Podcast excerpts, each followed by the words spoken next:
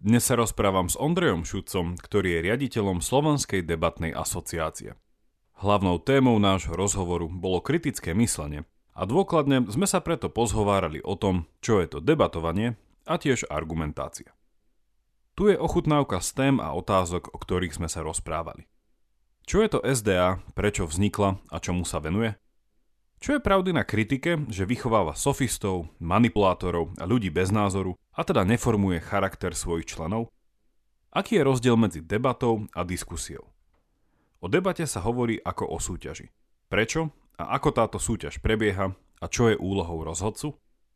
Aký je rozdiel medzi argumentom a tvrdením? Prečo by mali ľudia vedieť argumentovať? A čo je samotné kritické myslenie? Akých argumentačných faulov sa najčastejšie dopúšťajú naši politici a ako na ne reagovať? A na záver tiež zhodnotíme nedávnu argumentáciu Alojza Hlinu. Pred samotným rozhovorom ešte krátky profil dnešného hostia. Vyštudoval politológiu na Masarykovej univerzite v Brne, kde sa zaoberal najmä konsociačnými demokraciami a národnými identitami. Od roku 2009 sa venuje akademickej debate v roku 2012 vyhral akademické majstrovstva Česka a Slovenska v debatovaní a v 2013 a 2014 trénoval slovenskú reprezentáciu na majstrovstvách sveta v debatovaní v Turecku a Thajsku. O debate a argumentácii prednášal na Masarykovej univerzite, od 2018 je lektorom v Akadémii kritického myslenia a v súčasnosti je riaditeľom Slovenskej debatnej asociácie. Pred zvučkou ešte tradičné oznamopozvanie. Všetko dobré potrebuje svoj čas. A je tomu tak aj pri našom podcaste. Ak vám prináša pravidelnú dávku podnetných myšlienok na zamyslenie, budeme vďační, ak nás podporíte napríklad takto. Môžete nás dielať na Facebooku či Instagrame, dať nám dobré hodnotenie na iTunes, spomenúť nás na vašom blogu či podcaste, povedať o nás pri káve vašim priateľom, alebo nás môžete podporiť peňažným darom. Viac info na pravidelnadavka.sk v záložke Chcem podporiť. Veľká vďaka, vážime si to. A teraz už vitajte pri 109. dávke a dnes sa rozprávam s Ondrejom Šucom.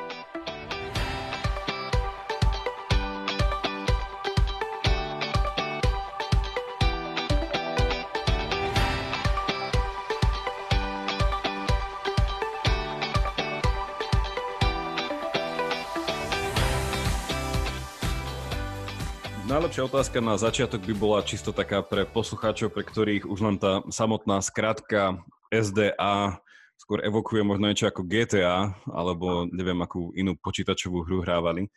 Tak Ondrej, čo je toto SDA a teda s tým spojené, že, že čo s ním ty máš dokopy? SDA je Slovenská debatná asociácia, nie sme Street Dance Academy, i keď teda skratky máme rovnaké. A o web stránku sa často o, si ľudia často pomýlia. V každom prípade Slovenská debatná asociácia je vlastne neziskovka, ktorá vznikla pred 20 rokmi. My sme vlastne oslavili 20, 20. výročie pred dvoma týždňami. A no vlastne čo my robíme, je, že používame debatnú metodiku na to, aby sme primárne mladých ľudí učili kriticky myslieť, byť otvorenejší a byť aj občiansky viac uvedomelí. Takže našim poslaním je budovať kritické myslenie, otvorenosť a občianstvo u mladých ľudí. Čo s tým mám ja spoločné je, že sa v debatnej asociácii už angažujem asi 11 rokov ako rozhodca, tréner a teraz už aj ako organizátor alebo riaditeľ. Čiže ty si riaditeľ Slovenskej debatnej asociácie teraz? Áno, už teda celé tri mesiace to už bude pravda. Tak to sú dve gratulácie, tak gratulujem a tiež k 20 rokom, že to je celkom, celkom milník 20 rokov. To keď bolo 30 rokov od dnešnej revolúcie, tak v podstate to už celkom tiež má históriu. No, my máme také šťastie, že vlastne keď sme sa boli zakladaní, tak ešte 17, toho 17. novembra, my sme to podávali teda pár dní pred 17. novembrom, tú žiadosť o registráciu a na úrade ešte niekto pracoval v ten deň, neviem z akého dôvodu, tak vtedy nás vlastne zaregistrovali, takže my to máme presne. Keď bolo 30 rokov, tak my sme oslavovali 20. Tak to je úplne super. Je Slovenská debatná asociácia nejaký fenomén, teda čisto ten, že ten fenomén debatnej asociácie je niečo blízke na Slovensku, alebo je to nejaká sieť európskych e, takých nejakých iniciatív, alebo že celosvetovo, že ste súčasťou nejakého väčšieho networku? Mm-hmm. Network určite existuje, alebo teda sieť debatných asociácií alebo rôznych organizácií a združení, ktoré robia debatu, ale je to skôr voľná sieť, že v každej krajine to má úplne inú podobu, v niektorých krajinách to vôbec neexistuje, v niektorých krajinách to je, nie je to neziskovka, ale je to skôr firma, ktorá to robí pre peniaze. Takže sú rôzne modely, ale áno, nie je to slovenský fenomén. Debata ako taká, ako nejaká činnosť, vznikla vlastne v Anglicku a potažmo v Írsku niekedy akože koncom 19. storočia a potom sa rozšírila najprv v anglosaskom svete, potom o, v, anglo, v anglických kolóniách bývalých a teraz vlastne takmer na celom svete. Čiže vlastne predtým sa nedebatovalo? Záleží, čo, čo je predtým, ale áno, debata napríklad u nás je vec, ktorá bola zavedená alebo prišla k nám tesne po revolúcii, niekoľko rokov po revolúcii v 89. Je to preto, lebo tu nebola vlastne žiadna taká tradícia, dokonca ani univerzitná tradícia na Slovensku nebola a debata pôvodne vznikla teda na univerzitách. A vlastne celá východná Európa alebo stredná východná Európa bola s debatou oboznámená až v 90. rokoch, v 93. 4. roku približne. Tu si myslím, že bude aj pre našich poslucháčov veľmi zaujímavé zastaviť sa nad tým, lebo nad tým slovom debata, lebo v niečom je to taký e, terminus technicus a taká klasická otázka sa pýta tak potom, že aký je rozdiel medzi neviem, debatou, diskusiou, rozhovorom, nejakým dialogom, že, že prečo má debata taký ten nejaký zvláštny charakter? My sme na to veľmi často citliví, práve preto, že debatu špecificky robíme, takže pre nás v tom často je rozdiel. Debata sa od diskusie odlišuje v niekoľkých bodoch. Prvým je určite to, že debata má nejaké pravidlá, ktoré by sa mali debatéri a debatérky snažiť dodržiavať. Tie pravidlá sú časové obmedzenie, kedy kto môže rozprávať a čo je vlastne účelom alebo cieľom toho rozhovoru. Takže to je akože jeden z tých rozdielov, že debata má nejaký formát, nejaké pravidlá oproti diskusii nad pivom alebo napríklad o okrúhlemu stolu, kde sa diskutuje. Potom druhý rozdiel, a ten je podľa mňa ešte dôležitejší, a vlastne robí debatu úplne špecifickou oproti hociakým iným druhom rozhovorov alebo, alebo proste slovnej komunikácie, je, že v debate si nevyberáte, čo budete obhajovať veľmi často. Alebo minimálne v tej súťažnej a vzdelávacej debate, ktorú robíme my. Znamená, že strana sporu, máme nejaký spor, o ktorom sa ide debatovať, tak vlastne tu, to, čo idete obhajovať alebo proti čomu idete rozprávať, vlastne si vylosujete, náhoda rozhodne. Že to sú také dva hlavné rozdiely, by som povedal. A potom sa vieme viac rozprávať aj ďalej o tom, že aký je rozdiel medzi dialogom a debatou, čo je veľmi zaujímavé napríklad tiež, ak by teda poslucháči o to mali záujem.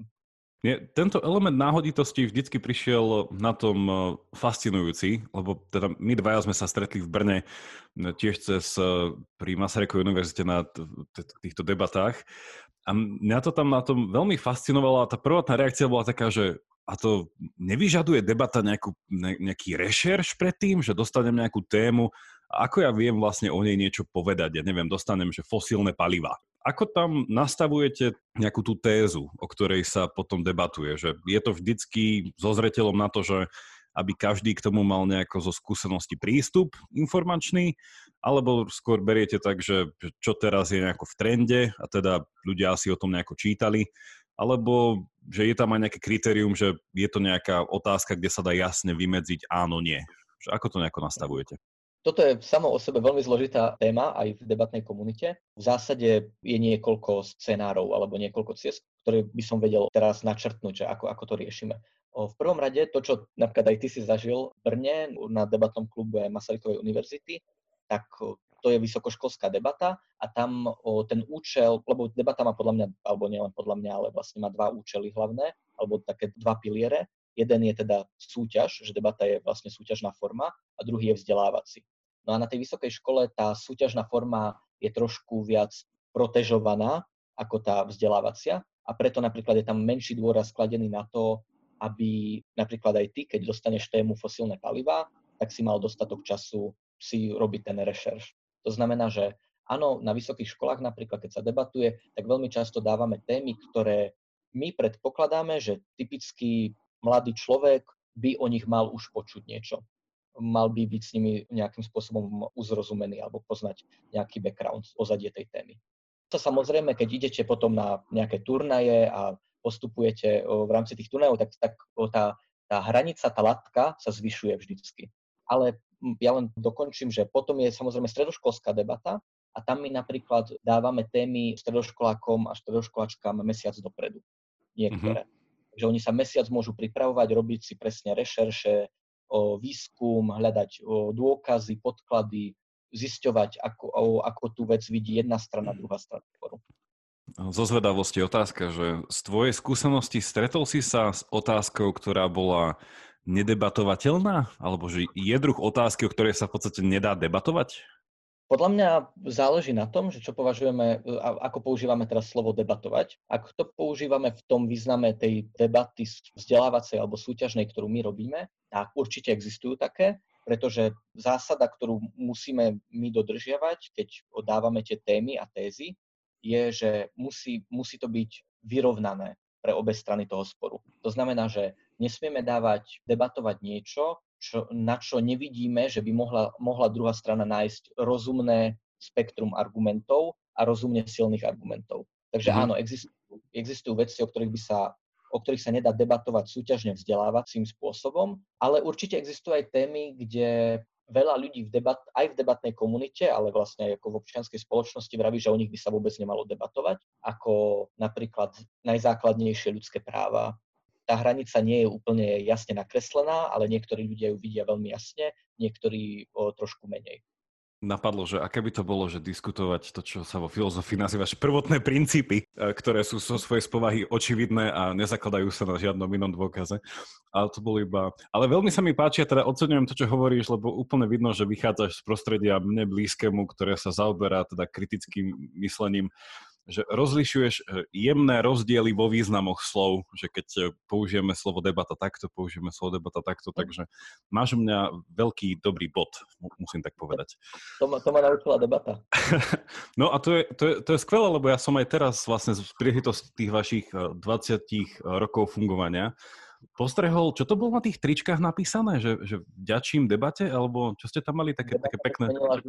Debata mi zmenila život, presne, že že toto poznám aj ja z, z mojich vlastne rokov, keď som ešte nebol nejako veľmi v tých kruhoch ľudí, ktorí nejako že debatovali, alebo tak môžem tomto aj nepresne povedať, že diskutovali.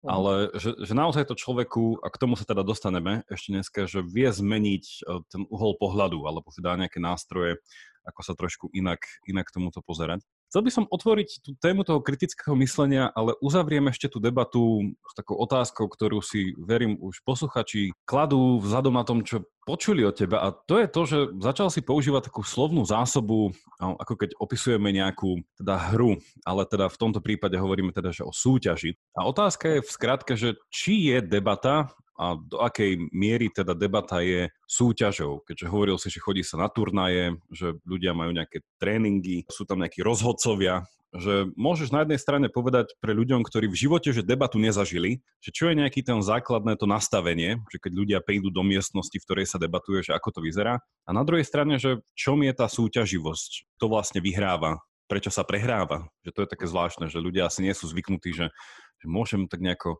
niekto mi povie, že prehral som slovný súboj, že to znie až tak divne. Možno začnem ako úplne od začiatku, teda teraz by som asi mal predstaviť, teda, že teraz sa rozprávame dlho o debate, tak čo to vlastne je, že ako to vyzerá, nech si, nech si posluchači tiež vedia predstaviť v hlave presne, že, čo je ten nástroj. V zásade debata vznikla na tých britských školách a írskych univerzitách tiež niekedy koncom 19. storočia tak, že tam tí gentlemani diskutovali medzi sebou tie svoje politické názory a v nejakom momente im prišlo zaujímavejšie, aspoň ja si to teda tak predstavujem storytellingovo, určite to nebolo úplne presne tak, ale im prišlo zaujímavejšie sa vlastne ako snažiť sa obhajovať názory, s ktorými pri, primárne nesúhlasia. To znamená vymeniť si tie funkcie. A vlastne to znamená, že to, čo oni robili dovtedy, bolo, že oni simulovali vlastne ten proces v britskom parlamente, a každý simuloval stranu, ktoré akože dôveroval a potom si to otočili. Tento odkaz toho vzniku debaty dodnes my vlastne máme v tom, ako debatujú mladí ľudia, či už na základných školách, na stredných, na vysokých, a či už je to u nás v Spojených štátoch, v Singapúre alebo, alebo v Rwande napríklad, kde uh-huh. a v každej z týchto krajín sa naozaj debatuje. A to je vlastne to, že v miestnosti sú dva týmy väčšinou Občas teda je to trošku inak, ale takmer vždy sú to dva týmy. Jeden tým teda obhajuje tézu, druhý tým sa snaží vyvrátiť platnosť tézy. Téza je väčšinou tvrdenie nejaké, na ktoré sa dá odpovedať áno, súhlasím, alebo nie, nesúhlasím. To znamená, nie sú to otvorené otázky, ale uzatvorené. Môže dať nejaký príklad na nejakú tézu? Napríklad trest smrti by mal byť zavedený. To by mohla byť téza, to je veľmi typická alebo taká najbežnejšia o, tréningová téza. Alebo naopak trest smrti by mal byť zrušený. Hej. To hovorím len preto, aby bolo jasné, že tá formulácia tézy neznamená, že ten, kto tú tézu dáva, nejak súhlasí s ňou, lebo v mhm. tej debate vyhrať aj strana, ktorá je napríklad proti tomu.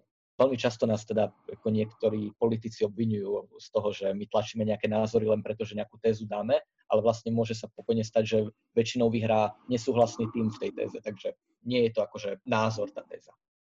A potom sa striedajú tí debatéry teda. Najprv hovorí súhlasný rečník, on má nejaký vymedzený čas, potom hovorí nesúhlasný rečník. A takto sa striedajú, až teda kým dôjde na koniec tej debaty. Väčšinou v tej debate sú traja alebo štyria tí rečníci na jednej strane takže 6 alebo 8 rečí dohromady.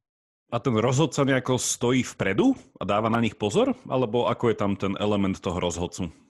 No a rozhodca, to je tiež ako veľmi zaujímavý asi, zaujímavá vec pre poslucháčov, ktorí nikdy debatu nevideli, že áno, debatu rozhoduje rozhodca väčšinou. Rozhodca je niekto, kto nestojí vpredu, skôr sa díva z obecenstva na tú debatu. Môžeme si to predstaviť ako keby v parlamente že tam v slovenskom parlamente, že debatéri vlastne sedia vpredu na tých miestach pre vládu, tam obhajujú alebo naopak hovoria proti návrhu vládnemu, dajme tomu, a potom ten rozhodca je niekto, kto sedí v, tej, v tom parlamentnom auditóriu a píše si všetky argumenty, píše si reakcie na argumenty supera, snaží sa zachytiť každý detail toho, ako, ako dôkladne vysvetľovali svoje argumenty či vysvetlili, prečo ich argumenty sú dôležitejšie argument, ako argumenty supera, prípadne aké hodnoty alebo aké kritéria by mali tú debatu rozhodnúť a potom na základe toho rozhoduje. A títo rozhodcovia sú väčšinou akože roky trénovaní, lebo mm-hmm. samozrejme je to... Každý by asi vedel rozhodnúť debatu nejak, ale na to, aby, aby sa človek odosobnil od svojho názoru, treba fakt ako roky tréningu. A teda ten verdikt, ktorý vyniesie tento rozhodca je, že jedna strana teda vyhrala a potom ešte aj povie, že z tých všetkých zúčastnených kto najlepšie argumentoval? Alebo s akými príde on nejakými výsledkami? To, čo musí každý rozhodca alebo rozhodkynia urobiť, je určite rozhodnutú debatu, to znamená dať víťazstvo jednej alebo druhej strane v tej debate je veľa debatných formátov a preto hovorím o veľa formátoch, pretože tak ako existuje futbal a halový futbal a hádzana, všetko sú to loptové hry s bránkou, tak podobne debatných formátov existuje viac. Mm-hmm. Tak, o, tak o, vo väčšine tých formátov potom je aj nejaké bodovanie tých rečníkov a rečníčok a oni dostávajú body za rôzne veci. To znamená, napríklad my na Slovensku, keď hodnotíme rečníkov a rečníčky, tak tam máme body za hĺbku analýzy, body za množstvo dôkazov a príkladov a či tie dôkazy a príklady sedeli na, na to, čo rozprávali, na stratégiu, to znamená, ktoré argumenty si vyberali, čomu sa venovali v debate, za štruktúru reči, či to bolo zrozumiteľné, mm-hmm. či to logicky na seba navezovalo a potom aj za štýl, to znamená, či to bolo zrozumiteľné, či to, ako to človek hovoril, tie argumenty, tak či to ako keby zdôrazňovalo ich platnosť. Mm-hmm. To sa mi hrozne páči, že z toho, čo hovoríš, teda ja tiež teda študujem na britských ostrovoch, že Briti teda okrem tej debaty im patrí aj všetká česť a sláva za, neviem, či vymyslenie, alebo teda asi aj vymyslenie a uvedenie do praxi druhu písania, že cez formu eseje, že nejaká esejistika. Ja teraz tiež na Vianoce idem veľa, veľa opravovať esejí mojich študentov a presne, že tieto kritéria, čo si spomenul, v podstate sú to isté, plus ešte pár by som tam doplnil, ktoré máme kritéria na ohodnotenie vlastne argumentačnej eseje.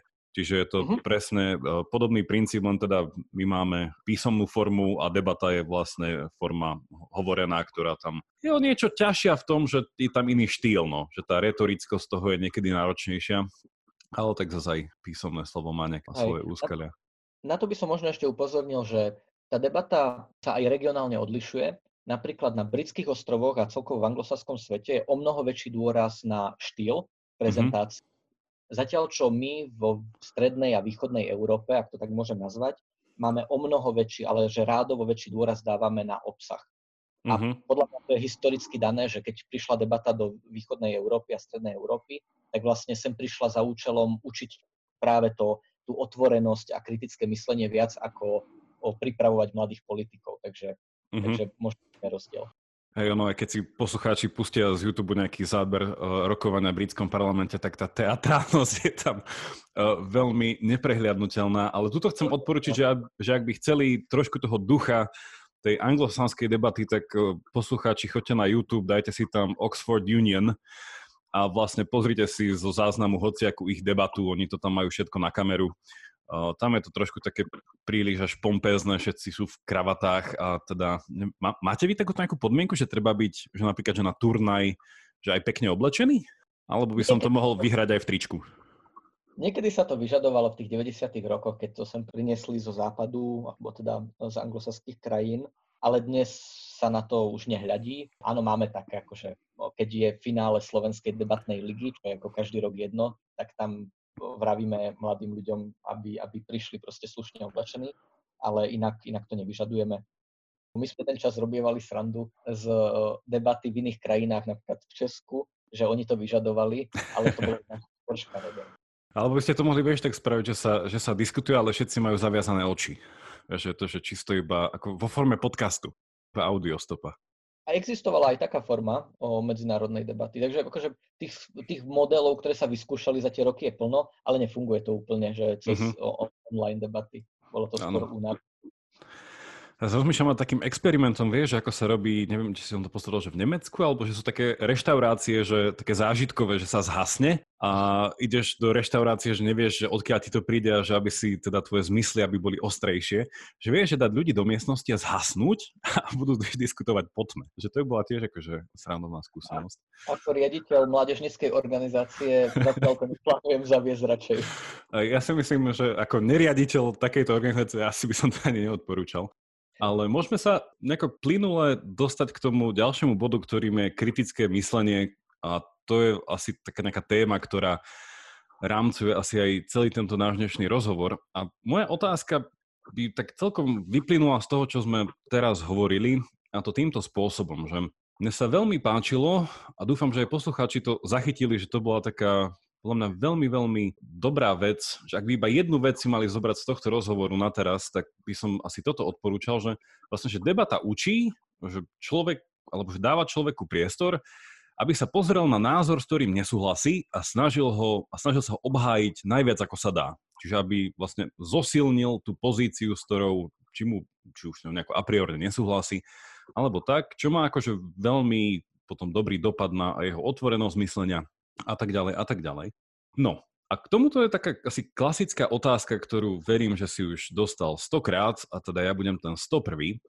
Že ak toto je niečo, čo sa na debate robí, že nejakým spôsobom, a už sme to povedali, že sa odtiaľ dáva preč ten element, že existujú nejaké že pravdivé, nepravdivé uh, názory, že v podstate je tam nejaká tá sila toho argumentu, že tým pádom, že čokoľvek že ktokoľvek môže vyhrať s akýmkoľvek názorom, záleží, že ako silne ho vyargumentuje. Že to by mohol byť nejaký ten, nejaký ten pohľad.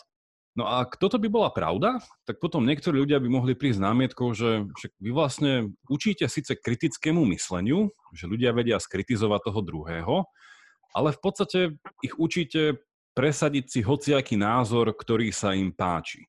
No a často sa táto námietka teda tak aspoň v mojej oblasti zvykne formulovať.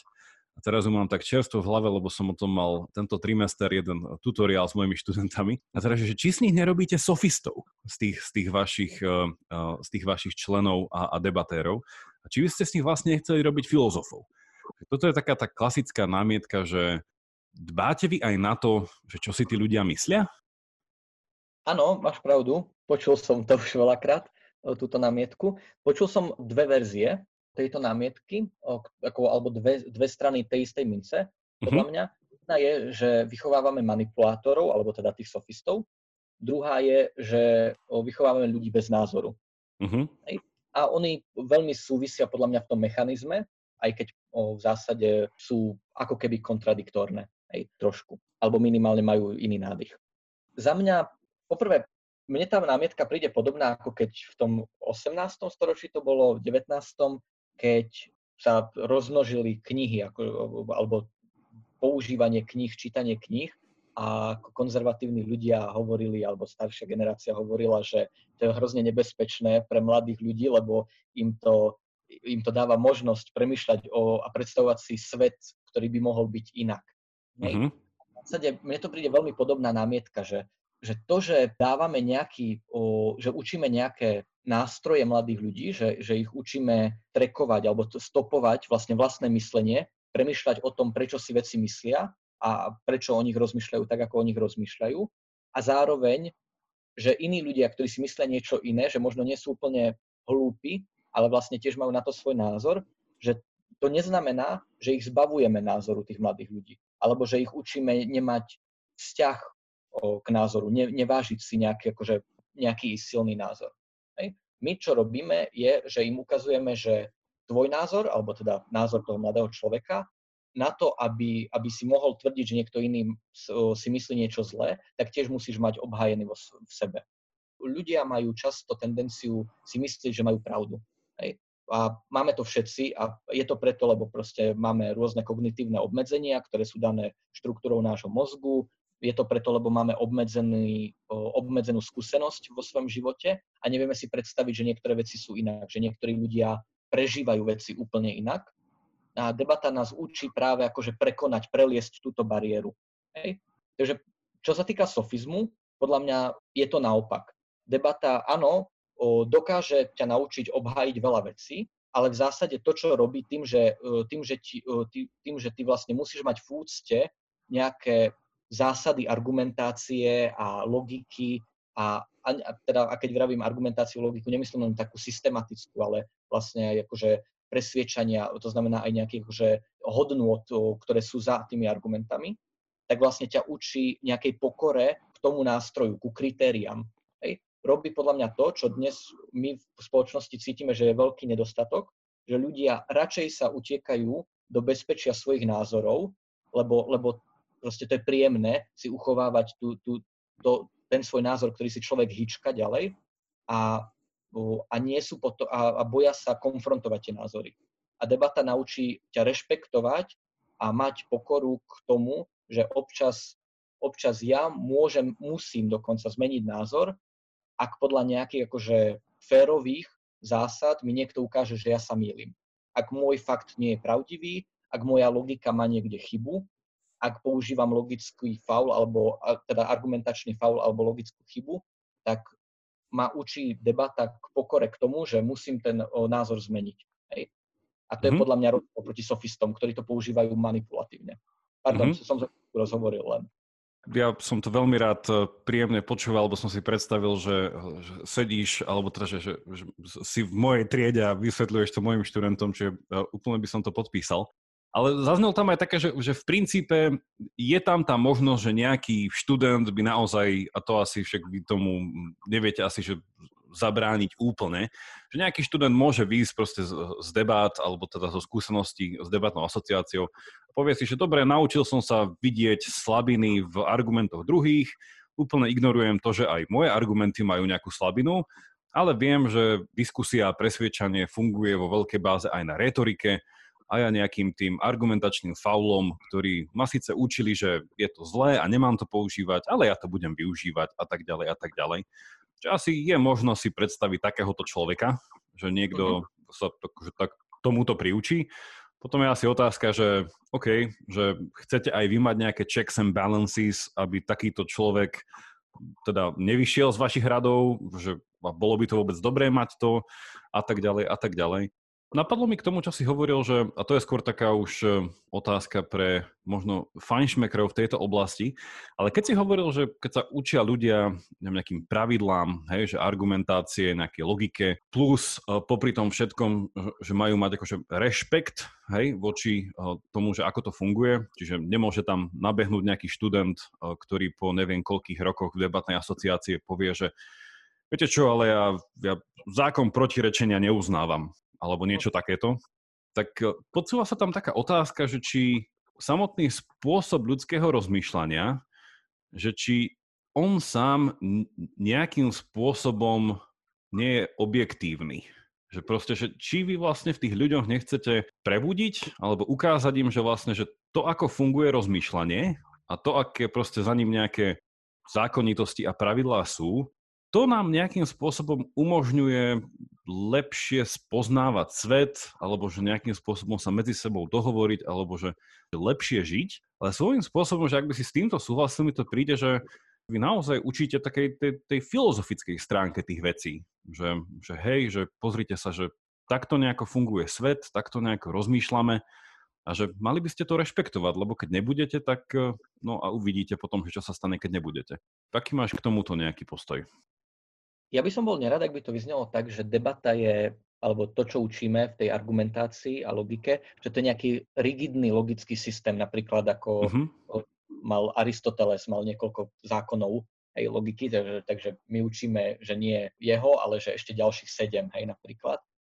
My nepredkladáme list logických metód, ktorými sa dá dospieť k dobrému argumentu alebo k pravdivému argumentu, ale že to, čo ja nazývam tou, tou, tou vecou, ku ktorej tí debatéri získavajú tú úctu, alebo tým kritériom, je skôr taká tá intelektuálna poctivosť, že nároky, ktoré ja kladiem na tvoje argumenty, alebo argumenty človeka, ktorý má názor, s ktorým nesúhlasím, tak tie isté nároky kladiem na seba, keď sa s ním rozprávam. Že to je vlastne podľa mňa to, čo tá debata učí. A tým pádom, keď to teraz vzťahnem k tej tvojej otázke, tak vlastne tým pádom my ani nehovoríme, že existuje jedna zákonitosť dovodzovania a odvodzovania pravdy v realite. Hej. Pardon, že používam také hrozne veľké slova. Ale skôr uh, vravíme, že áno, my možno máme nejaké, akože, áno, že nejakú logiku základnú, napríklad hej, zákon protirečenia a tak ďalej, že áno, tá nejaká základná logika by mala platiť, ale keď nám vysvetlíš, prečo v tomto konkrétnom prípade napríklad neplatí, je to úplne OK. Hej? Uh-huh. Ale ako, musíš používať, akože o, musíš mať ten istý, vlastne to isté meradlo na, na ten svoj argument, ako potom na argument toho človeka, ktorý ide proti tebe. Uh-huh. Hej? Takže ja, mo, že možno to, čo vravíš, je pravda. O, to znamená, že áno, že my vlastne týmto ich akože učíme tomu, že existujú nejaké zákonitosti, dovodzovania pravdy, alebo odvodzovania, aby som bol teda korektný k, k rôznym typom dokazovania ale vlastne im nehovoríme, aké to sú, ale že oni si k tomu dôjdu. Hej? Páči sa mi to presne, že ten, ako si to zakončil, že ono, a ja by som ani, ja sám, keby som bol nejako aktívny uh, v SDAčke, že ani by som nejako neapeloval na to, že a teraz sa ideme učiť, že logiku a logické pravidlá, neviem čo, že, pre tých ľudí, ktorých to zaujíma a hlavne teda, že vedieť, ako sa veci nazývajú, že môže byť. Na druhej strane, že mi to príde také, že, že rozpoznajte, že v tom, ako hm, rozmýšľate, sú nejaké pravidlá. Hej? Alebo že, ako ty si to nazval, že nejaké nároky. Že vy na, na svoje rozmýšľanie kladiete nejaké nároky, kladiete ho aj na druhých. A, že, a buďte si toho vedomí. A mm-hmm. uvidíte, že, že aké tie nároky sú. Hej? A možno v tej mojej otázke, že keby to mala byť úplne nejaká že meta, meta, meta otázka, tak by to šlo do toho, že už len, že mňa by fascinovalo to, že, že existujú nejaké nároky, ktoré na seba vieme klásť, čo do argumentácie a nejakej, nejakého chápania a zmysluplnosti. A samotná teda tá, tá schopnosť nás nárokovať si tieto veci je pre mňa, je pre mňa zaujímavá a hodná štúdia. Ale teda to už by bola zase nejaká nadstavová, nadstavová diskusia k tomuto celému. Tá tvoja otázka vlastne začala ešte takým komentárom k tým manipulátorom, ak to môžem tak nazvať, ale by som bol korektný aj k manipulátorkám. Máš pravdu, áno, často sa s tým potýkame, že môžu byť ľudia, ktorí tú debatu vlastne môžu teoreticky pochopiť ako nástroj na to dosahovať svoje osobné ciele, ktoré nejdú dohromady proste so, so spoločenským blahom alebo, alebo proste nie sú akože intelektuálne poctivo dovodené. Ale ja to vidím podobne, ako keď proste robí sa napríklad Pythagoriáda, mm-hmm. alebo, alebo nejaká, nejaká kvízová súťaž. Že, to, že tam tiež sa učia o mladí ľudia o zručnosti, ktoré sú dôležité, ale to im nezabráni v budúcnosti robiť nejaké daňové podvody vďaka tomu. Áno.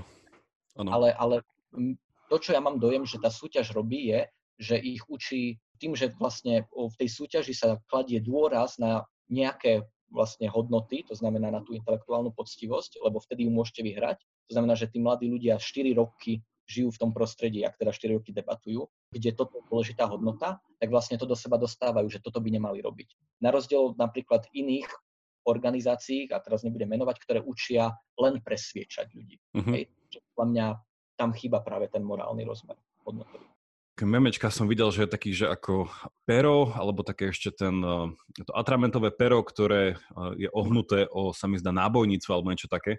A no, tá metafora toho, že slova, a teda, že písané slova, že sú ako, sú ako zbraň, že je to tá najlepšia zbraň, ktorú máme. Učiť ľudí používať slova je nebezpečné. Alebo že učiť ich presvedčivo rozprávať, alebo učiť ich rozmýšľať, takže vedia pochopiť rozmýšľanie druhých a nejako sa tam proste do tých rozmýšľania dostať a presvedčiť nejaký názor, ktorý si oni myslia, že toto je, akože je to nebezpečné a už len aj z toho dôvodu, že človek aj sám seba môže niekedy presvedčiť o veciach, ktoré si potom bude do konca života vyčítať. Ale je tam presne, že ten koncept alebo ten kontext toho celého, že toto nie je úplne nezávislé od nejakých širších súvislostí, že, že stále to presviečanie a rozmýšľanie je v kontexte nejakého spolužitia a možno nejakého hľadania nejakých spoločných kompromisov a tak ďalej.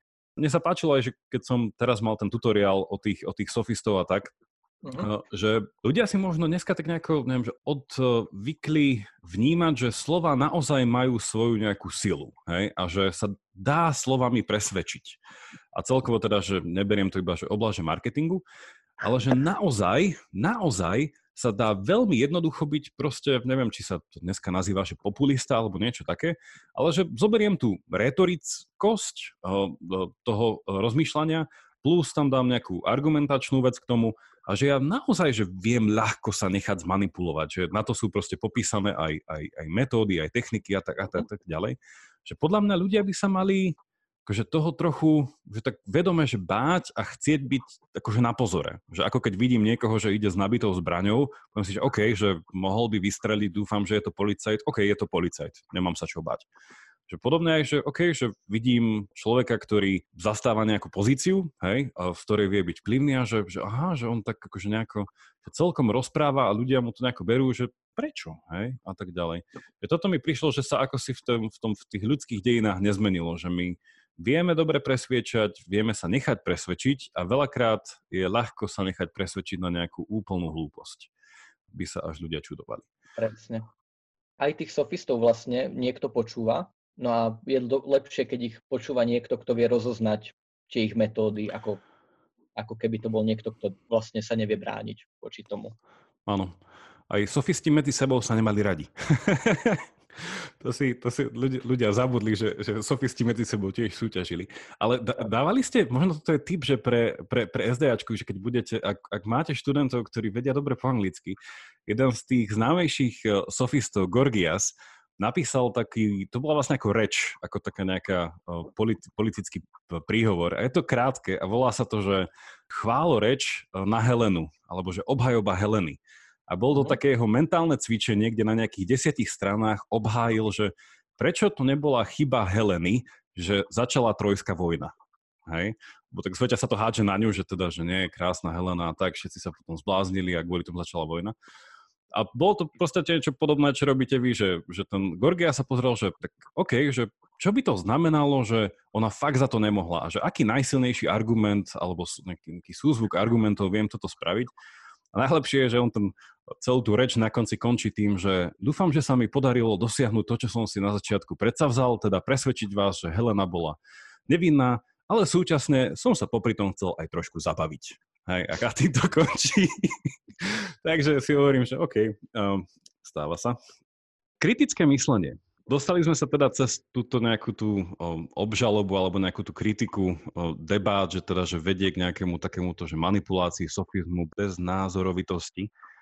Ale teda ona vedie naozaj ku kritickému mysleniu, ako si aj na začiatku povedal, že tie nejaké tri veci, ktoré debatovanie má priniesť, a som si to aj poznačil, teda bolo to toto kritické myslenie, nejaká väčšia otvorenosť myslenia alebo pri príjmaní názorov, s ktorými nesúhlasím a tiež aj nejaká tá občianská angažovanosť. Čo ty vnímaš teda, akože, že čo je to kritické myslenie? To je tiež asi taká otázka, ktorá nie je nová, ale ako by si vysvetlil našim poslucháčom, že toto je kritické myslenie? Ja sa celkom tým kritickým myslením v poslednej dobe veľa zaoberám, čo je asi dobre, keď ho, keď ho školím. Ja vnímam kritické myslenie ako vlastne dve úrovne, alebo dvojúrovňovo. Pre mňa prvá úroveň, alebo teda to, čo kritické myslenie akože vlastne naozaj je, je schopnosť premýšľať o tom, ako myslím, premýšľať o tom, prečo inklinujem k názorom alebo k záverom, ku ktorým inklinujem a prečo sa rozhodujem a, a v minulosti som sa rozhodol robiť veci, ktoré som sa rozhodol robiť. Mm-hmm. To znamená, že to je také metamyslenie v zásade a samozrejme všetko toto aplikujem aj na iné osoby, hej, keď kriticky rozmýšľam.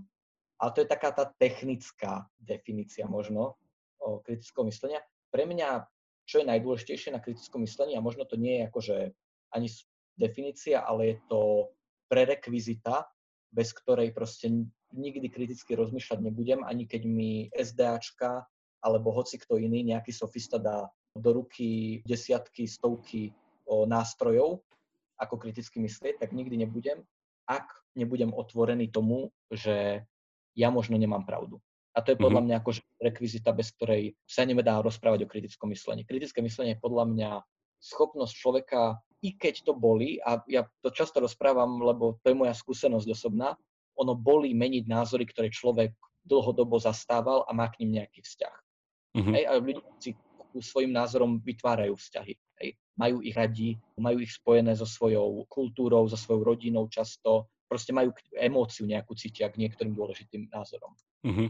A zmeniť takýto názor boli. A, a prerekvizita pre kritické myslenie musí byť, že človek je pripravený a ochotný, ak sa to potvrdí, alebo ak proste ho niekto presvedčí argumentačne, ten názor byť pripravený pozmeniť, upraviť, alebo aj úplne zmeniť. Uh-huh. A vlastne to sú dve časti kritického myslenia, keď sa budeme veľmi široko rozprávať, ktoré podľa mňa sú dôležité. To je úplne pre mňa fascinujúce, že ako sa pohľad na kritické myslenie stáročne nezmenil. Že toto sú že úplne nejaké, že teraz, že, že keby som to tomuto, čo si ty povedal, že dal za to nejaké meno alebo nejaké telo a kosti, tak toto v niečom je úplne, že proste, že keď si niekto predstaví proste v nejakom piatom, piatom, štvrtom, no už na začiatku štvrtého už nie, tam už bol, tam už umieral, ale že nejaká druhá polovica 5. storočia proste pred Kristom, keď si človek predstaví Sokrata, ako išiel hore-dole proste tým námestím, tom, to agorou, a rozprával sa s ľuďmi, že presne toto bolo ono, že, že pristupovať skepticky sám voči sebe, nemať nejakú veľkú hlavu z toho, že ja vám to teraz vysvetlím. Na druhej strane, ako si povedal, že byť pripravený znášať ťarchu vlastnej nevedomosti v tom, že som sa aj mohol míliť, hej, a s tým, že tie naše často také dobré, také usadené názory sú proste ako taký dobrý zvyk, že človek si tak dá tú rutinu, no a výjsť z tej intelektuálnej rutiny je niekedy také, že, také, že náročné. A v tomto je veľmi zaujímavé, že aby som možno rehabilitoval sofistov trošku, že pre ľudí, ktorí si myslia, že sofista nikdy nebol dobré slovo, že sofista bol aj v antickom Grécku veľmi neutrálne slovo, čo do slova, že to nemalo takú negatívnu konotáciu ako dneska. A že sofista bol iba, že odborník na danú vec. Že toto vlastne, že doslovne sofista znamená, že si expert na niečo. A oni boli experti na teda učenie, presviečanie a tak ďalej. No a jeden známy dialog, a teda Platónové dialógy sú v niečom pre mňa takže stelesnené kritické myslenie, tak v jednom dialogu, kde teda diskutoval s Protagorasom, s tým známym sofistom, tak on akože prišiel, a ten dialog je taký dosť paradoxný, že nakoniec prichádzajú na to, že Sokrates je tiež sofista, a vlastne Protagoras nebol asi až taký sofista a mal by byť lepší. A tam tá definícia sofista bolo jednoduchá, že či je možné niekoho učiť skutočnému poznaniu. A sofisti si mysleli, že áno, a preto by mali byť, že učitelia kritického myslenia a učitelia myslenia, a teda, že filozofia by mala byť učená. A na druhej strane bol Sokrates, ktorý si myslel, že nie, ja viem, že nič neviem, nedá sa to naučiť, viem iba chodiť a všetkých ľudí k tomu presviečať. A nakoniec prišiel na to, že to vlastne asi aj on vie, že vie druhých ľudí učiť. Čiže to bolo také zvláštne, že vtedy sa pod sofistom chápalo, že človek, ktorý si myslí, že učenie sa dá akože posúvať ďalej. Teda, pardon, mm. že mhm. poznanie sa dá posúvať ďalej učením. Čiže to na krátku e, rehabilitáciu niektorých sofistov. Ale už to párkrát zaznelo pri tom kritickom myslení, že, že súčasťou toho je také, že argumentácia. Nie? Že, že to rozmýšľanie nad svojím vlastným rozmýšľaním a to, to rozmýšľanie niekedy má nejakú formu, nejakú štruktúru, a potom, že tá sa nejako zvykne nazývať, že argument. A vedel by si priblížiť našim poslucháčom, že keď robíte tie tréningy pre mladých debatérov, či už napríklad aj na strednej škole, tam si uh-huh. predstavím, že slovo argument je ešte stále nadávka. Že ako to vysvetľujete? Že toto je argument a že toto už nie je argument? To, čo my sa snažíme zdôrazňovať, a podľa mňa by sme to mali zdôrazňovať aj vo verejnom živote, je, že je rozdiel medzi argumentom a tvrdením. Mm-hmm. To je podľa mhm. mňa najpodstatnejšia vec, ktorú si človek musí uvedomiť, lebo tvrdenie, keď poviem, napríklad keby som poslucháčom teraz povedal, že pravidelná dávka je super podcast, tak, o, tak oni vedia, o čom rozprávam, lebo mm-hmm. majú tú, tú nejakú, nejaký narratív. To znamená nejaké o skúsenosti, o znalosti, po, podobnú, pravdepodobne podobnú úroveň vzdelania, tiež sú Slováci väčšinou pravdepodobne a tým pádom akože ich životné skúsenosti, ich vzdelanie, ich narratív, ich možno aj ideová výbava mm-hmm. sú mhm. veľmi podobné tej mojej, aspoň do nejakej miery a preto vlastne s vecami v tom tvrdení pravdepodobne budú, budú chápať, ako som z, z premisy alebo z bodu A došiel do, k záveru. Hej? A to je to tvrdenie, že uh-huh. vlastne platí. Hej? Z A vyplýva B. Hej? Napríklad. Akože to je naj, najčastejšia forma tvrdenia. No ale to v presviečaní ne, nestačí. Pretože čím sa viac ľudia odlišujú od seba a čím je tá otázka menej spätá, tá téza alebo to tvrdenie je menej späté s každodennou skúsenosťou človeka, tak tým menej mne vidia iní ľudia do hlavy, že ako ja som z bodu A došiel k záveru. A preto my vravíme, že to je tvrdenie a že tvrdenie napríklad pokojne môže fungovať na pracovisku, keď sa rozprávate o vašom CRM-ku práci s kolegom, ktorý v ňom tiež pracuje. Mm-hmm. Hej? Mhm. Lebo ja presne viete, o čom sa bavíte, máte to, to, ten istý obraz v hlave. Ale v momente, keď sa o vašom pracovnom systéme, o softveri budete rozprávať s niekým, kto robí účtovníka v inej firme, alebo nedaj Bože vysokoškolského učiteľa, tak proste ten človek bude potrebovať vysvetliť. Hej, takže mm-hmm. to, čo mi vravím, je, že argument nie je len tvrdenie, ale že na to, aby, aby ľudia ma pochopili a nedaj Bože mi ešte uverili, tak potrebujeme to vysvetľovať, ten argument. A teórií vysvetľovania je viacero, a to asi do detajlov tu nepôjdem, ale existuje kauzálne vysvetľovanie, potom vysvetľovanie cez princípy, to znamená, aplikujem nejaký princíp vyšší, s ktorým ten druhý človek súhlasí na konkrétnu mm-hmm. situáciu a, a tak ďalej a tak ďalej.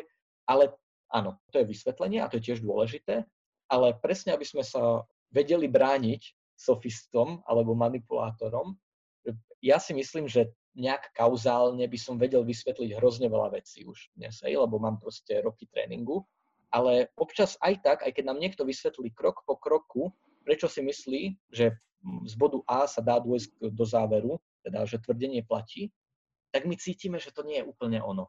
Že proste neveríme, že to tak reálne funguje. A preto my vravíme, že ešte potrebujeme aj nejaký dôkaz. A keď poviem dôkaz, tak tým nemyslím, že máme tu robiť nejaký pokus, experiment, pre, vždy keď niekoho presviečame, ale skôr priniesť nejakú reálnu životnú situáciu, kde to, čo vysvetľujem, sa reálne deje. Mm-hmm. Hej? Čo, čo ilustruje ten môj argument. Hej? Takže to sú také tri časti argumentu, ktoré, o ktorých my najčastejšie rozprávame. Samozrejme, teda tvrdenie, vysvetlenie, dôkaz. Hej? To je taká mantra debatná. Samozrejme, tá teória môže byť aj iná. Hej? Neexistuje jeden návod, ako robiť argument, ale to najdôležitejšie je to, čo som vravel na začiatku, že nestačí tvrdiť. Lebo mm-hmm. tvrdenie presvedčí iba ľudí, ktorí buď už boli rozhodnutí predtým, že budú so mnou súhlasiť, to znamená, som pre nich autorita, alebo ma majú radi, alebo ľudí, ktorí majú ten istý názor už dopredu. Ale na to, aby som presvedčal ľudí aj, ktorí majú iný názor, alebo pre ktorých, ktorí ma nepoznajú, pre ktorých nie som autorita, alebo dokonca ma nemajú radi, tak na to potrebujem ísť hlbšie a musím vysvetľovať, prinášať príklady, dôkazy a tak ďalej. Takže to by bolo veľmi v skratke asi, čo to mm-hmm. je mhm. ten argument. Ďakujem, čo, a ten, eh, hrozne sa mi páčilo, že ako si to hneď na začiatku trafil ten kliniec po hlave. Mňa toto vytáča, že keď vo voľnom čase počúvam eh, hlavne, že tlačovky, ja neviem, prečo mám mhm. takúto záľubu, tak toto je najčastejšia vec, čo povie nejaký slovenský politik a to je to, že môjim argumentom je, a potom povie to tvrdenie. A ja, že, a ja úplne ja už tu trepnem, že ale to nie je argument. Že argument je, keby si to vysvetlil prečo a dal nejaký dôkaz a dal mi proste nejaký komplexnejší obraz o tom, prečo tento záver si myslíte, že je správny. No, že to je taká akože hrozná skratka medzi mnohými politikmi povedať, že našim argumentom je, alebo môj argument je, alebo že argumentujem, že No a mňa už, mňa už to ide zo stoličky postaviť. Mám no. to podobne. No a, a potom ešte ďalšiu takúto vec mám, ale to už nejakým spôsobom riešim, um, že, že ako dneska ľudia začali Neviem, či si to všimol, ja si to akože všímam, že, že častejšie hlavne politici používať slovo filozofia. Že naša filozofia, alebo že filozofia za týmto opatrením, alebo filozofia stratifikácia nemocníc a tak ďalej ale už chcem k tomu niečo, niečo spraviť, že ako sa toto zle alebo dobre niekedy používa, ale napadol mi, možno to poznáš ten sketch, ktorý má Monty Python, dám to potom do popisu tejto, tohto rozhovoru. Oni majú taký super, v angličtine je, je skvelé, že argument znamená súčasne aj teda mhm. systematické vysvetlenie, ale tiež hádka, že pohádať sa s niekým. A to krásne podľa mňa dovysvetľuje, že čo to vlastne je argument. Že argument je túžba presvedčiť niekoho o tom, čo chcem, aby teda veril, alebo to prijal ako to, ten správny nejaký záver. Ale ako to býva v, každom, v každej dobrej hádke, tak nestačí iba povedať tvrdenie, ale v podstate za tým tvrdením treba dať ďalšie tvrdenie, ktoré na to nejako, s tým nejako súvislí, čiže ho dovysvetľuje potom dám ďalšie, ďalšie, ďalšie, stále to nezaberá, hádame sa, tak dám nejaký dôkaz, poviem, že tam je to tak, pozri sa, tam je to tak. No a Monty Python, títo britskí satirickí komici, majú na toto spravený taký veľmi dobrý sketch, ktorý toto chcel nejako demonstrovať, že, že aj v hádke je argumentácia, ale argumentácia sa dá študovať aj mimo hádky. A jedna moja obľúbená filozofka na toto tak pekne ešte reaguje a doplňa, že prečo vlastne argumentujeme, alebo že iným spôsobom, že prečo vlastne nejakým spôsobom e, uvažujeme v nejakých formách a, a tie formy nejako potom vedú k nejakému, e, k nejakému záveru, ktorý druhí ľudia vedia prijať a byť ním niekedy presvedčení, tak ona to tak celkom radikálne akože tak zaramcovala a povedala, že na čo je alternatíva. Hej, že tak buď sa presviečame, alebo sa zabíjame. Hej, že, že buď jednoducho vieme a teda učíme sa rozprávať, presviečať, hľadať a tak ďalej, alebo druhá proste forma presvedčenia je, že niekoho na silu niekde zoberiem, niekam zavriem a umlčím ho. Hej, že to, to ľudia že dosť poznajú eh, z nedávnej minulosti aj našej krajiny. Čiže aj o to je tá argumentácia a kritické myslenie dôležité, lebo bez toho tie alternatívy nie sú až tak, eh, mohli by sme to povedať, pohodlné.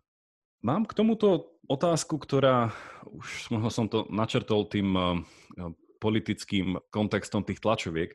A to sú možno také dve otázky na záver, ktoré by nám to tak mohli aj uzatvoriť. A budú nás viesť, alebo tak dajú nám ten kontext tomu možno, aby sme poslucháčom, okrem teda, že už sme si prešli tým, že čo je to tá debata, čo je toto kritické a čo nie je to kritické myslenie, k čomu je dobré, potom niečo také, z čoho sa skladá, že teda, že je tam prítomný nejaký ten argument a čo to je. No a potom je taký ten záver k tomu, že tak tá argumentácia sa dá robiť aj zle. Hej, že, a to sa často nazýva, že sú to nejaké že fauly. A na tie fauly, teda tie by som chcel dať do takého kontextu, že ja už som videl tri predvolebné diskusie, keďže máme voľby budúci rok. A teda tie diskusie sa teda nazývajú aj debaty. A normálne som to povedal, že predvolebná debata, kde teda nejakých 5 politikov s moderátorom debatuje napadlo mi tak, že spýtať sa ťa možno aj, ak si už videl nejaké z týchto doterajších eh, debát, možno nie, však eh, voľby sme tu mali aj v minulosti, že mhm. čo podľa teba sú také najčastejšie tieto tie fauly, tieto pochybenia, ktorých sa hlavne naši politici, lebo to si myslím, že, že aj ty si hovoril, že tá debata má blízko k politickému životu a k tomu parlamentarizmu, že čo sú také tie najčastejšie chyby, tie fauly, ktorých sa v princípe môžu dopustiť a ja si myslím, že na Slovensku je vidíme, že sa často dopúšťajú. Suverenne podľa mňa vedie, to a podľa mňa ani nie je logická chyba, skôr je to argumentačný faul, čo je malý otieňok rozdielový, ale podľa mňa tam je medzi tými dvoma vecami, ale je tzv. red herring v anglickom mm-hmm. prostredí. Ponorka to občas nazývame na Slovensku, ale tiež by sa to dalo nazvať, a to je špecifickejšia forma toho istého, o whataboutism, sa tomu mm-hmm. hovorí tiež v anglickom prostredí, i keď je to trošku niečo iné ako red herring, ale podobné. A vlastne znamená to, že miesto toho, aby niekto reagoval na argumenty supera, tak poukáže na úplne inú vec. Ano. A to, to vlastne môj dojem z politických debat na Slovensku, bez toho, aby som chcel akože konkrétne kritizovať niekoho, možno okrem moderátorov teda tých politických debat, lebo to je ich práca, aby na to dodávali mm-hmm. pozor, tak je, že to je séria vlastne tvrdení alebo aj argumentov, dajme tomu, keď budeme ako veľmi, že áno, niekto tam predniesie aj nejaké vysvetlenie svojich názorov alebo dôkazy a prinesie štatistiky, ale v zásade to je to séria izolovaných argumentov, na ktoré sa reaguje whataboutismom. To znamená, mm-hmm. reaguje sa tak, že au, nejaká iná vec odrazu. Hej. A to, to, to si myslím, že veľmi škodí diskusii aj verejnému diskurzu na Slovensku, bo miesto toho, aby sa ten diskurs alebo tá debata, diskusia televízna sústredila na vyriešenie, alebo ak už nie na vyriešenie, tak aspoň na vyčistenie o jednej otázky, na, na jasné dôjdenie k tomu, že kto má aký názor a ktorý z tých argumentov je slabší a, a silnejší tej jednej alebo druhej strany, tak miesto toho my skáčeme z jedného headlineu, ako keby z jedného sloganu na druhý. Lebo proste jedna strana má silnejší jeden slogan, ten tam predstaví, možno podloží nejakou štatistikou a dru, druhá strana proste povie, ale vy ste, kra- hej, niečo také, vy ste kradli mm-hmm. v minulosti. A už sa ide na iný slogan. Miesto toho, aby sa proste jedna myšlienka, jedna vec vyriešila. Tak, pardon, opäť príliš dlho to vysvetľujem, ale to si myslím, že úplne kráľuje všetkým logickým chybám a potom samozrejme veľmi obľúbené sú ako ad hominem, čo je asi veľmi známa logická chyba, to znamená útok na toho, kto to hovorí. Ja napríklad, asi to nebude prekvapenie, nie som úplne podporovateľ ľudovej strany naše Slovensko, ale v poslednej diskusii sa tam príliš veľa ad hominem argumentov znášalo na predstaviteľa alebo predsedu tej strany, tej diskusii, čo občas môžu byť legitimné, ale potom musí byť vysvetlené, prečo sú legitimné, nielen hovoriť, že niečo je zlé že ten človek je zlý, ale aj vysvetliť, prečo tá jeho konkrétna vlastnosť vlastne ho, z neho robí zlého kandidáta. Hej, mm-hmm. čo tam ne... Takže to je druhá. A tretiu, keby som spomenul, ešte ktorú si myslím, že je veľmi častá, tak je to falošná dilema. A to je vlastne, že buď teda, a opäť budem veľmi konkrétny, tak buďte za to, aby sme zatvorili hranice, alebo chcete, aby vaše, aby, aby slovenské ženy boli akože nejak atakované migrantami. Hej? a to je proste falošná dilema. Proste existuje obrovské množstvo situácií medzi týmito dvoma extrémami, ktoré pravdepodobnejšie nastanú ako jedna z tých Ďakujem za tieto tri. Teda zopakujem to, že bol to ten tzv. ten red herring. A inak to si poslucháči, to herring to je naozaj, že tá rybička. Ten, ak sa povie herring po slovensky, to je herring alebo haringa?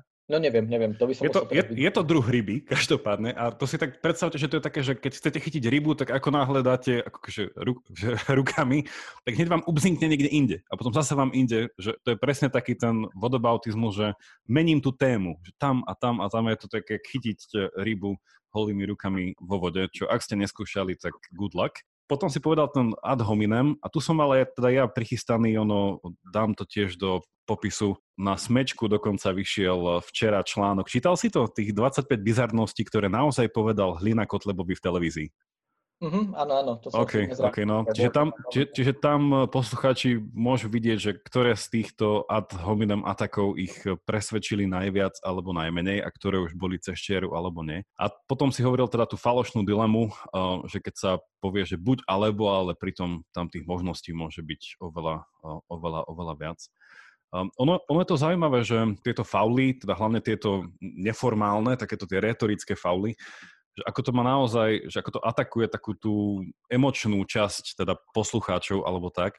Vedel by si ešte doplniť, eh, neviem prečo mi v tomto kontexte napadá iba jedna osoba, eh, jeden taký starší pán, ešte asi stále sudca, už skoro na dôchodku, že čo je to, že stromen argument? Čo je to tento slamený panák? Ja len teda doplním, že teda herring je sleď. A sleď, sleď, áno. Máš pravdu, že ten slamený panák, alebo teda stromen, alebo strašiak teda, je tiež akože veľmi bežná logická chyba a vlastne je to veľmi pohodlná logická chyba. Pretože čo robí strašiak je, že keď vám niekto povie svoj argument a typicky v tých politických diskusiách veľmi často ani na to nie je veľa priestoru, alebo dokonca sami to tí politici nerobia, že by vysvetlili poriadne ten argument, tak to dáva práve ešte viac príležitosť druhej strane ten argument vlastne reinterpretovať. To znamená zobrať si nejaký element z toho, z toho tvrdenia alebo z toho argumentu a zvyšok si dokresliť. Typicky, a teraz ja sa snažím nájsť nejaký príklad, ktorý by bol zároveň presný, ale zároveň by akože nebol moc kontroverzný, ale tak poďme zase na, do nejakej akože politickej témy. Napríklad, keď sa rozprávame o tom, že by boli väzky homosexuálne, teda partnerstva povolené, Mm-hmm. Takže ten strašiak je, že vlastne my chceme, aby po uliciach chodili polonahí ľudia na vodítkach oblečení v koži alebo v latexe. Hej. Mm-hmm. Možno som to trošku prehnal, nie je to úplne presný asi ten strašiak, ale v zásade áno. Ten argument je vlastne ako keby znásilnený a vykreslený vo svojej najľahšie napadnutelnej podobe. Hej, v hm. podobe, ktorá sa veľmi jednoducho napáda. Teraz som si úplne predstavil takú nejakú výmenu medzi dvoma slovenskými politikmi, že jeden povie, že sme za to, aby sa v budúcnosti na Slovensku uzakonili eh, registrované partnerstva. Na to druhý politik povie, že no ale vy chcete priniesť na slovenské ulice proste polonahých ľudí v latexe. Na to ten prvý povie, však to som nepovedal, vôbec to tým nejako neimplikujem. Na to ten druhý zase povie, no viete čo, minule neviem, čo zase poukáže na to ako sa ubrániť tomu? Že mne to príde také, že tieto, hlavne tieto retorické fauly, že, alebo teda, že keď ich viem dobre nimi manipulovať, čo si myslíš, že aké je voči tomu obrana? Lebo, že, a teda prepad, že, že načrtne moju takú dilemu, že často mi príde, že chieť nejakým pokojným, racionálnym spôsobom, že vyvrátiť pozíciu druhého, hlavne ak stojím z oči v oči niekomu v diskusii, teda už takej tej, že real life politickej, uh-huh. tak je to naozaj všetko, že o emóciách, že tam druhý človek nezaujíma, či mám konzistentný argument alebo nie, či som dobre dokazoval, či som správne vyvodzoval. Že niekedy tu ľudí tak láka k tomu, že proste, že, že ako ideš do toho ty, tak idem do toho aj ja. Hej, že keď ideš ad hominem, idem ja ad hominem. Keď ideš stromen, idem ja stromen. Že je to také, že proste z tých uh, game theory, že je to také, že... Jak, jak sa volá toto? To je ten... Uh, Race to the bottom? No, také nie. Čiže či nie je to najlepšia stratégia v politickej aréne, a teraz, že keby som, neviem, že chcel poradiť, neviem, že hm. pánovi Hlinovi, alebo uh, že je toto ten spôsob, alebo či je to zase kultúrne nejako podmenené, že proste ľudia na Slovensku majú radi, keď vidia človeka, ktorý sa vie aj takto kvetnatom vyjadriť na adresu druhého a to ich presvedčí. Čo by mhm. si k tomuto možno na záver dal ako nejaký komentár? Podľa mňa existujú akože dlhodobé a krátkodobé stratégie, hej, a asi nikoho neprekvapí, že dlhodobá stratégia, ktorú ja by som navrhol, je učiť kritické myslenie v školách, ideálne debatou, samozrejme.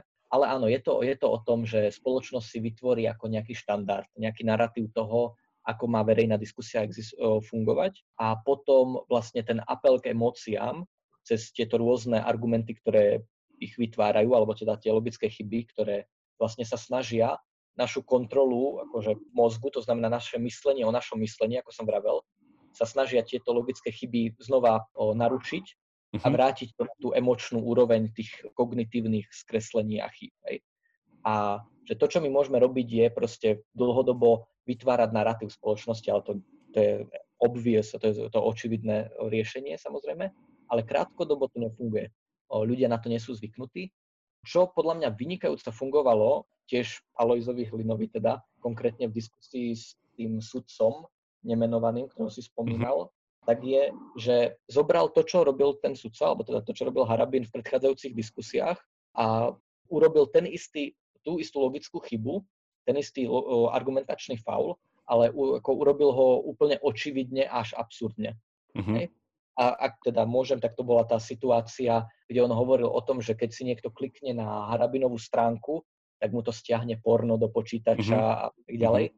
A možno, možno mal zvoliť ešte absurdnejšiu situáciu, aby, aby teda uh, ukázal, že tento druh tvrdení neoverených je vlastne akože cestou do pekla a že, mm-hmm. že to nie je že do, dobrý spôsob diskusie, ale minimálne pre publikum, ako som ja, čo asi nebolo to publikum, ktoré teda bolo primárne, uznávam, ale pre ľudí, ktorí akože sa snažia nad tými vecami akože uvažovať a neprišli len fandiť do tej diskusie jednej alebo druhej strane, tak ukázal, že o, o, ale s týmito argumentami, ktoré hovorí Harabín, tak to je vlastne podobne smiešne. Hej.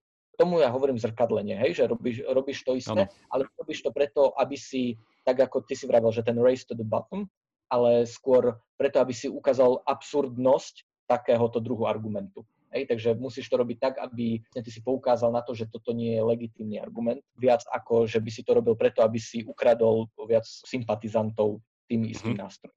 Hej, tak to, to je jedna z vecí, ktorá podľa mňa fungovala minimálne v tej debate. Dlhodobo si myslím, že najlepšie je odhaľovať, proste byť úprimný a odhaľovať, že pozrite, toto, toto je hlúposť, pretože neexistujú napríklad len tie dve možnosti, ak sa budeme rozprávať o falošnej dileme, ale vlastne existujú krajiny, kde bol zvolený takýto model, takýto model, takýto model a my chceme, my sme veľmi za to, aby naše ženy neboli napádané na ulici, to mm-hmm. samozrejme ľudí vyhodíme, ale hej, že ukázať, že proste jedná sa o logickú chybu.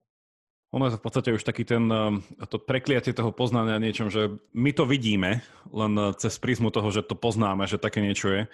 A možno naozaj tá dlhodobá stratégia je, že príjmie čím viac ľudí k tomu, pozvať ich, e, aby aj oni to vedeli rozpoznať. No. Že je to už také, že vzdelanosť e, spoločnosti alebo aspoň tej nejakej kritickej masy k tomuto celému. Ale napadlo mi ešte, ešte tak možno také na odľahčenie na záver, že ja stále v niečom obdivujem a teda neviem, či to už z nostalgie, ale stále to tam vnímam, že keď si občas pozriem nejakú tú britskú debatu v parlamente, že oni stále, a podľa mňa je to to, čo my nazývame ten, že britský humor, že jednoducho, že Briti, oni sa vedia dourážať akože do kosti v tom parlamente, ale takým spôsobom, že je to sranda. Že, že my, na druhej strane, že keď sledujem tie slovanské diskusie, že my sa tiež akože radí, teda, že toho druhého akože očierníme, nejako si s ňou spravíme srandu, ale je to také na nože. Tí Briti to vedia spraviť s takým suchým odľahčením, podobné, že ako si hovoril, že tú hlinovú stratégiu s tým klikaním na tú stránku, že to tiež, že keby to bolo, že, lebo on vtedy prišiel, že ako smrteľne vážny človek. Že keby sa to tak nejako tak obrátilo v takom nejakom humornom tomto a že nehovorím, že je to cieľané zosmiešňovanie človeka, ale že úplne, že zosmiešňovanie tie myšlienky, premení to na humor. A toto mi príde, že Briti to vedia. A je to akože určite faul, že je to naozaj, že skôr by som povedal, že, že stratégia, ako nejaká poctivá, úplne že akademická argumentácia. Ale mohlo by to, mohlo by to pomôcť v niečom.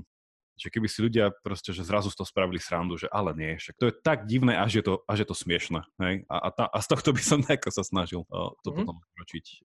To podľa mňa funguje, o, minimálne v tom parlamente, pretože tam, a to je moje vnímanie, tam nejaký ten akože zdieľaný kontext a ten narratív toho, že áno, je to, je to, toto je aj retorická hra v presviečaní, pardon, tak ten existuje ale napríklad ja, ja si myslím, že podobné tá nálada dnes už v tom parlamente alebo po ďalších voľbách taká nebude, pretože niektorí hráči mm-hmm. na politickom poli vlastne niektoré tie o, nepísané pravidlá toho diskurzu verejného a parlamentného porušujú, napríklad ignorovaním faktov. Ej, že, že to sú niektoré veci, na ktorých tá, tá spoločnosť alebo ten minimálne tá, ten, tento niž spoločnosti, táto vrstva spoločnosti bola dohodnutá, ale že dnes nemenovaný britský politik napríklad už si berie lekcie zo Spojených štátov a už ako je ochotný aj akože do očí klamať. Hej? Uh-huh. A to je niečo, kde už proste tie pravidlá hry sú porušené a tým pádom podľa mňa už to nebude také, už nebude o, ten prejav tak akceptovaný, i keď bude akože podobne pompezne, retoricky krásny. Ak to dáva zmysel. Zajtra tu máme parlamentné voľby, že posluchači vedia, kedy to nahrávame, takže uvidíme. Úplne na záver, aby sme to, tak prechádzame z takého teoretického až do úplne že aplikovaného praktického. Verím, a teda, že bol by som rád, keby veľa poslucháčov chodilo na vaše debaty, zapojilo sa, povedalo ďalším, aby SDAčka naozaj na Slovensku i bola prítomná naozaj, že na väčšine stredných škôl, kde je na to nejaká, nejaký potenciál, tiež, že každá vysoká škola by mala mať svoju podľa mňa debatnú nejakú society, to je akože bez, bez nejakého, tam ani argument nie je podľa mňa potrebný. No a tým pádom otázka, že ako, že možno, že dve otázky. Prvé, že že chcem sa zapojiť do nejakej debaty, kde vás nájdem, kde zistím info, to bola nejaká že prvá vec. A druhá, že napríklad, že som vysokoškolák, ja neviem, na nejakej vysokej škole na Slovensku a že chcem založiť na našej fakulte debatnú, debatný nejaký krúžok. Že ako na to? Super, tak to sa z tohto poslucháča alebo poslucháčky tešíme, ak, ak má túto ambíciu. Je to v, akože vlastne veľmi jednoduché, ak si teraz zapíšu a zapamätajú. Všetku podporu, ktorú my vieme dať, vieme, akože v jednom, viete v jednom bode si o ňu požiadať a to je napísať na nový klub všetko spolu zavinač sda.sk a to chodí vlastne dokonca priamo mne, ale aj ako mojim kolegom a my tam vlastne vieme poskytnúť akúkoľvek o, radu a dokonca aj ako asistenciu. To znamená, mhm. ak ste na škole, kde by ste chceli založiť debatný klub, tak my tam vieme vám dať materiály k tomu, poslať o, trénerov, ktorí sa tým akože živia, sú akože odborníci na to, na rozbiehanie tých klubov.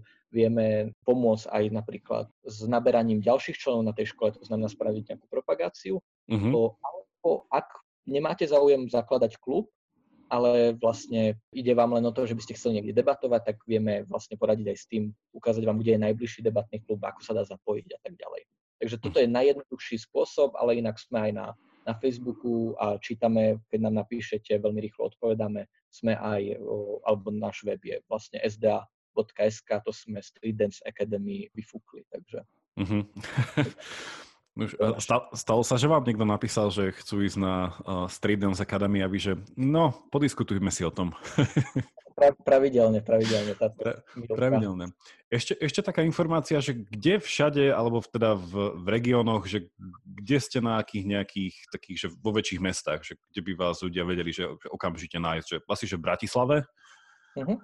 Ak sa rozprávame o stredných a základných školách, tak vlastne my máme 60, alebo celkovo máme 64 klubov uh-huh. po Slovensku, z toho viac ako polovica sú stredoškolské, ak sa nemýlim, alebo polovica približne. A stredoškolské kluby máme takmer všade. Samozrejme, že Slovensko je veľké a niektoré regióny sú hluchejšie, ale v zásade Bratislava, Košice, Žilina, Nitra, Dolný Kubín teraz, aj Michalovce, Bystrica, Takže áno, stredoškolské kluby sú rozumne po celom Slovensku, ale áno, tie centra sú Bratislava, Košice a Žilina hlavne.